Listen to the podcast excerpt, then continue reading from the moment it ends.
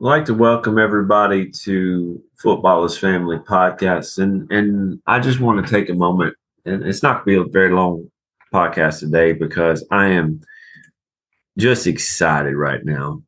I'm just excited right now. I'm ready for the draft. As of right now, this is I'm film I'm recording this on a Wednesday, the 26th. Tomorrow's the 27th. As of right now, we're just a day and seven hours away from watching the NFL draft. I know where I'm going to be. I'm going to be in Bon Aqua watching the draft with my Buffalo Wild Wings in hand and enjoying the pick. And everybody wants to know who is number one. Number one pick makes a lot of money. The number one pick is assured a starting spot. He's going to start, regardless of where who he is. He's going to start he's going to start. He's going to play a, a pivotal role that year, and he's going to be thrown to the lions den simply because the team that picks number one tends to be the worst team available or one of the worst teams available. This year, the original number one pick went to the Chicago Bears as you can tell, they were pretty bad last year, but it was, I think, a lot of things going against them. I don't think the Bears are that bad of a team. They just had a lot of things going against them. But the Bears got a haul. They literally got the farm handed to them by the Carolina Panthers, who believed that having the number one pick would make a huge difference. The reason why is because there are two generational quarterbacks at the top. The last time I can remember hearing people use the word generational in referring to two different quarterbacks that you could pick A, B, and you're fine is in the 98 draft, and that would be with Peyton Manning and Ryan Leaf. I think the Colts made the right decision. The then San Diego Chargers did not. And it took them a while to fix that by getting Drew Brees and then later on Philip Rivers. Um, but do you think that these two kids, CJ Stroud and Bryce Young, are generational quarterbacks. Are these guys going to make the biggest difference to their teams immediately and in the future? Peyton, when he started playing, his first year was awful. He got better, a lot better. Would that happen with Bryce Young and CJ Stroud? Because these two are picked to go number one or two, and they said you can't miss with either one of them. The mock drafts that I'm seeing, the vast majority of them are picking these two kids first and second. I wa- I read one recently that said uh, that the Houston Texans, who got the second pick, are going to pick a defensive end. They're not. They're going to pick the one that's not been drafted by the Carolina Panthers. There's just no doubt that if if the Houston Texans stick to this pick, and they probably will because no one's going to offer them what they're going to want for it, they're not going to pick a defensive end. It's just not smart. Last year, defensive ends were the thing. Defensive players were the thing. This year, it's the quarterbacks. Next year, probably will be the quarterbacks as well.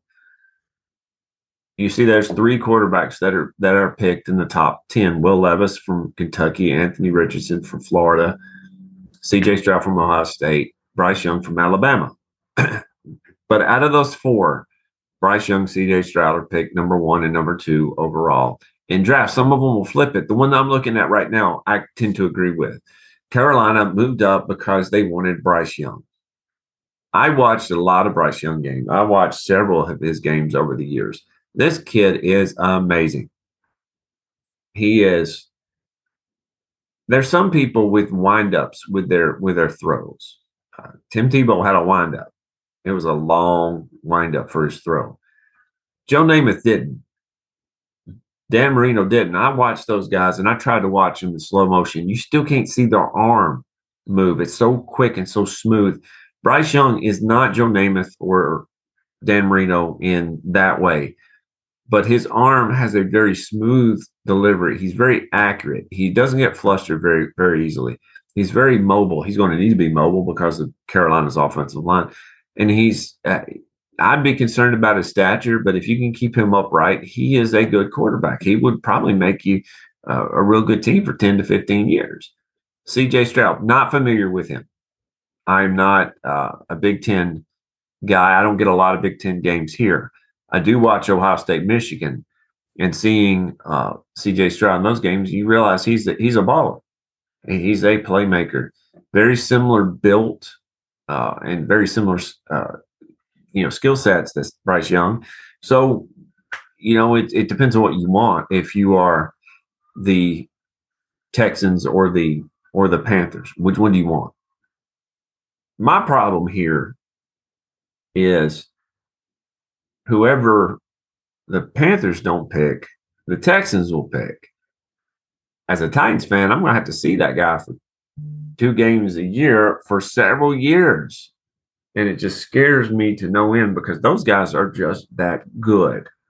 So I'm just, I'm thinking, uh, do I want to play Bryce Young or do I want to play CJ Stroud? I don't want to play either one of them. I think they're that good. Both of them are that good. So what would you do? if you were the Carolina Panthers and you traded away a lot of picks and a good receiver, DJ Moore, you traded away a lot of a lot of good players to potential players and a good player with DJ Moore to the Bears. What would you do? And by the way, the Bears trading out of number one, they got more picks. Yes, they got a good receiver. Yes, but that means that Justin Fields is their is their guy and probably should be. Probably should be. I don't blame him for the last year. I blame him a lot more than that. If you're the Houston Texans, do you pick up a CJ Stroud or do you pick up Anthony Richardson or do you pick up Will Levis? Uh, my Titans have been talked about moving up to number three. If they move up to number three, Arizona is not taking a quarterback. Arizona probably needs more picks because they have a lot of holes to fill.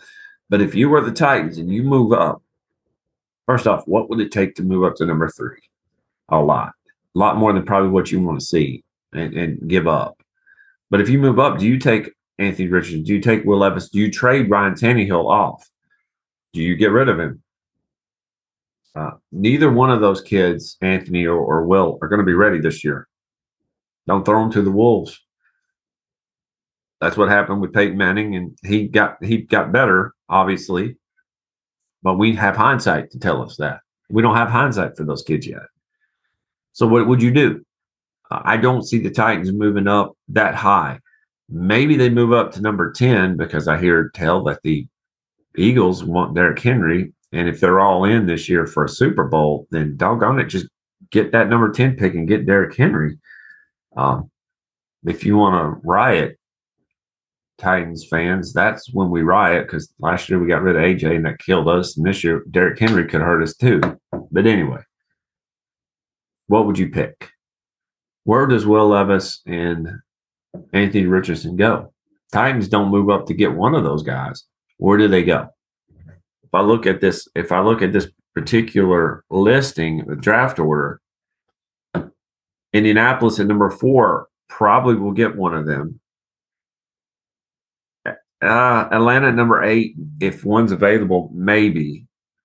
And the Titans are number 11, maybe, if one of them's available. But I don't see the Titans going to get a quarterback at that point. They're probably going to get that an old lineman, uh, the particular the kid out of out of South Carolina is a good pick for that, and I think that would be one of the things that, uh, as the Titans, I would probably go for him, or maybe even try to try to work on the defensive line, but the O line for the Titans last year was absolutely awful.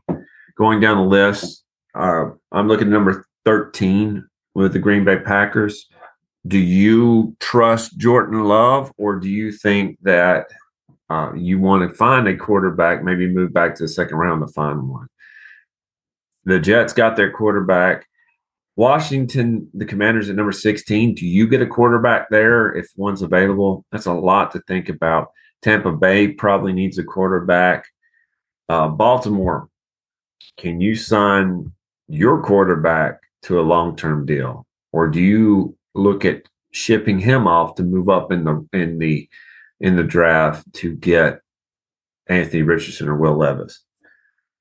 And you go on down the line the rest of the guys that I'm looking at from 20 on down, other than 22 with Baltimore and maybe 23 with Minnesota, are pretty set with their quarterbacks. That way, you don't have to look and say, well, what do we have to have? You can look at need. I mean, what do we have to have? Do we have to have a quarterback? You can look at need, and maybe you can look at the best player available. Again, this is why I am not a GM in in in uh, the NFL right now because I have no idea what I'm doing. I'm just enjoying the process. So, guys, enjoy tomorrow. Leave a message in the in the comment section. Uh, like and subscribe, and join us each week or each every other week at, here at the Football Is Family Podcast.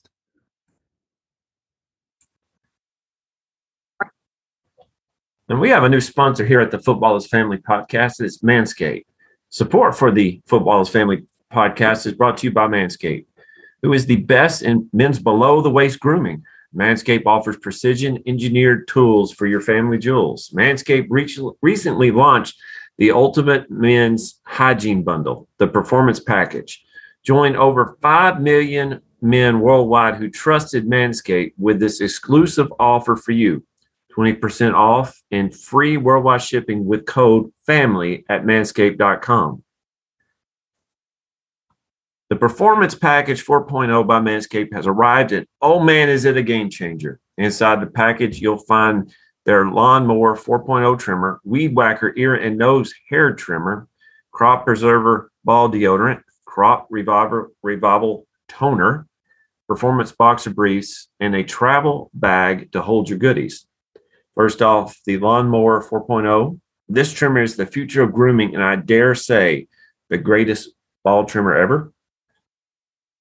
Their fourth generation trimmer features a cutting edge ceramic blade to reduce grooming accidents thanks to their advanced skin safe technology. The Lawnmower 4.0 is waterproof and it also has a 400K LED spotlight you need for a more precision shave. Because this trimmer is waterproof, you can say goodbye to the mess on the bathroom floor. And you thought that was good. But wait till you take your grooming game to another level. The Performance Package 4.0 includes the Weed Whacker nose and hair ear hair trimmer. The Weed Whacker is also waterproof and provides proprietary safe skin technology, which help reduce nicks, snags, and tugs in those delicate nose holes. The Crop Preserver below the waist deodorant and the Crop Reviver below the waist toner will change the way you approach your daily hygiene. Manscaped even threw in two free gifts to the Performance Package 4.0 the Manscaped Boxers and the Shed Travel Bag. Bring your comfort and boxers to another level. It's time to take care of yourself. Go to manscaped.com and get 20% off plus free shipping with code FAMILY. That's get 20% off and free shipping with code FAMILY at manscaped.com. Unlock your confidence and always use the right tool with Manscaped.